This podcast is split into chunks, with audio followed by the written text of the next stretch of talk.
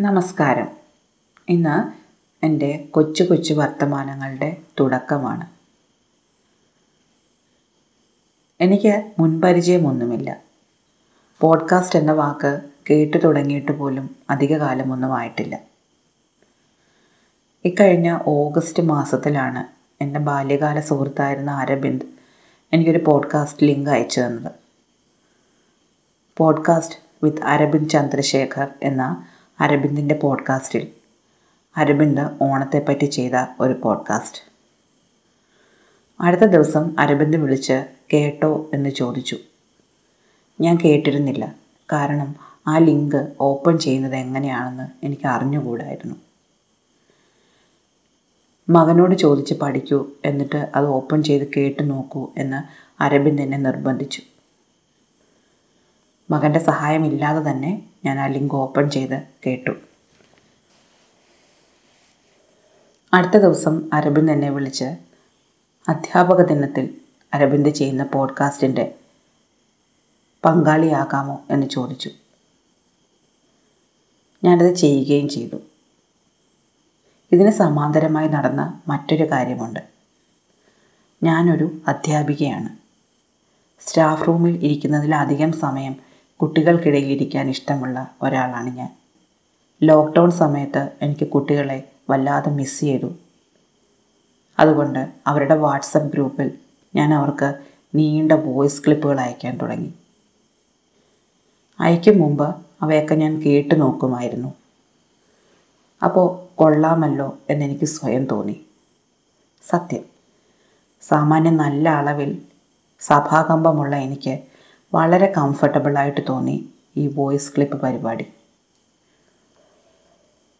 അരബിന്ദന്റെ പോഡ്കാസ്റ്റാണ് ഞാൻ ആദ്യം കേൾക്കുന്ന പോഡ്കാസ്റ്റ് എന്നിട്ടും ഞാൻ പോഡ്കാസ്റ്റ് ചെയ്യാൻ തന്നെ തീരുമാനിച്ചു. എന്ത് എന്നായി അടുത്ത സംശയം. ഈ സമയത്ത് എനിക്കൊരു യൂട്യൂബ് ചാനലുണ്ടായിരുന്നു വെറുതെ ഒരു രസത്തിന് തുടങ്ങിയതാണ് ഒരു ലോക്ക്ഡൗൺ ആക്ടിവിറ്റി ആയിട്ട്. എന്റെ മകന്റെ വരപ്പും എന്റെ പാചകവും ഒക്കെ പയറ്റി മടുത്തിരിക്കുമ്പോഴാണ് കഥകൾ പറയാം എന്ന് തോന്നിയത്. മക്കൾ ചെറിയ കുട്ടികളായിരുന്നപ്പോൾ ഒരുപാട് കഥകൾ പറയുമായിരുന്നു. ചിലത് പണ്ട് കേട്ടത് ചിലത് തേടി പിടിച്ചത് മറ്റു ചിലത് സ്വയം മെനഞ്ഞത്. ക്ലാസ്സിൽ പഠിപ്പിക്കുമ്പോൾ ഏറ്റവും നല്ല എൻട്രി ആക്ടിവിറ്റി കഥകളാണെന്ന് എനിക്ക് തോന്നിയിട്ടുണ്ട്. ചില ഫ്രീ പീരീഡുകളിൽ കുട്ടികൾ എന്നെ കഥ പറയാനായി വന്ന് വിളിക്കാറുണ്ട്. അങ്ങനെ യൂട്യൂബ് ചാനൽ കഥ പറച്ചിലേക്ക് വഴിമാറി. എന്നാൽ പിന്നെ പോഡ്കാസ്റ്റും കഥകളാകാം എന്ന് ഞാനങ്ങ് തീരുമാനിച്ചു. അങ്ങനെയാണ് story time with Asha teacher എന്ന പോഡ്കാസ്റ്റ് ഞാൻ തുടങ്ങിയത്. കവർ ആർട്ട് മകന്റെ വരപ്പായിരുന്നു. നവംബർ ഏഴിന് പാണ്ടംപറമ്പത്തെ കോടൻ ഭരണിയുടെ എപ്പിസോഡുമായിരുന്നു തുടക്കം. കൃത്യം ഒരു മാസം കഴിഞ്ഞു. ആദ്യത്തെ എപ്പിസോഡ് അയച്ചു കൊടുത്തവരെല്ലാം ഇതെന്താ സാധനം? എന്ന് ചോദിച്ചു. അരബിന്ദിനോട് ഞാൻ ചോദിച്ചതുപോലെ എന്റെ നാട്ടിൻപുറത്ത് ഞങ്ങൾ ഓണാട്ടുകരക്കാരാണ് കേട്ടോ. ഇവിടെ പോഡ്കാസ്റ്റിനെ പറ്റി കേട്ടിട്ടുള്ളവർ അധികമൊന്നുമില്ല ഞാൻ അയച്ചു കൊടുത്തത് അധികം ആരും കേട്ടതുമില്ല. എന്നിട്ടും കൃത്യം ഒരു മാസത്തിന് ശേഷം ഈ കൊച്ചു കൊച്ചു വർത്തമാനങ്ങൾ എന്ന കടലാസ് തോണി ഞാൻ നീറ്റിലിറക്കുകയാണ് ഇതൊരിത്തിരി കടന്ന കൈയാണോ എന്ന് എനിക്ക് തന്നെ സംശയം തോന്നാറുണ്ട് ചിലപ്പോൾ. ഇതെത്ര ദൂരം താണ്ടും ഏത് വഴി പോകും എന്നൊന്നും ഒരു ആശങ്കയും പക്ഷേ എനിക്കില്ല. ഞാൻ അങ്ങനെ ഒന്നും ചിന്തിക്കുന്നതേ ഇല്ല.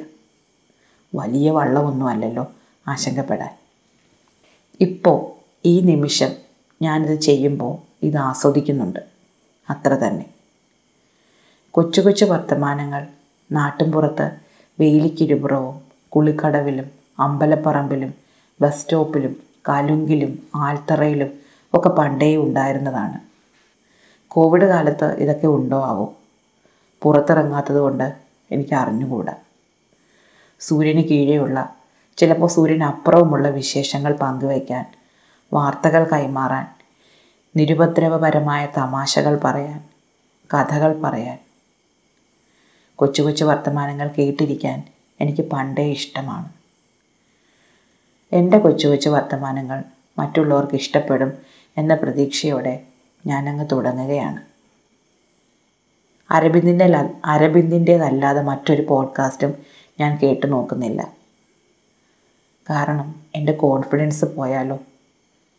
ഞാൻ തുടങ്ങാതിരുന്നാലോ? അപ്പോൾ അടുത്ത ആഴ്ച മുതൽ കൊച്ചു കൊച്ചു വർത്തമാനങ്ങളുമായി നമുക്ക് എല്ലാ ആഴ്ചയും കാണാം എന്ന് ഞാൻ പ്രതീക്ഷിക്കുന്നു.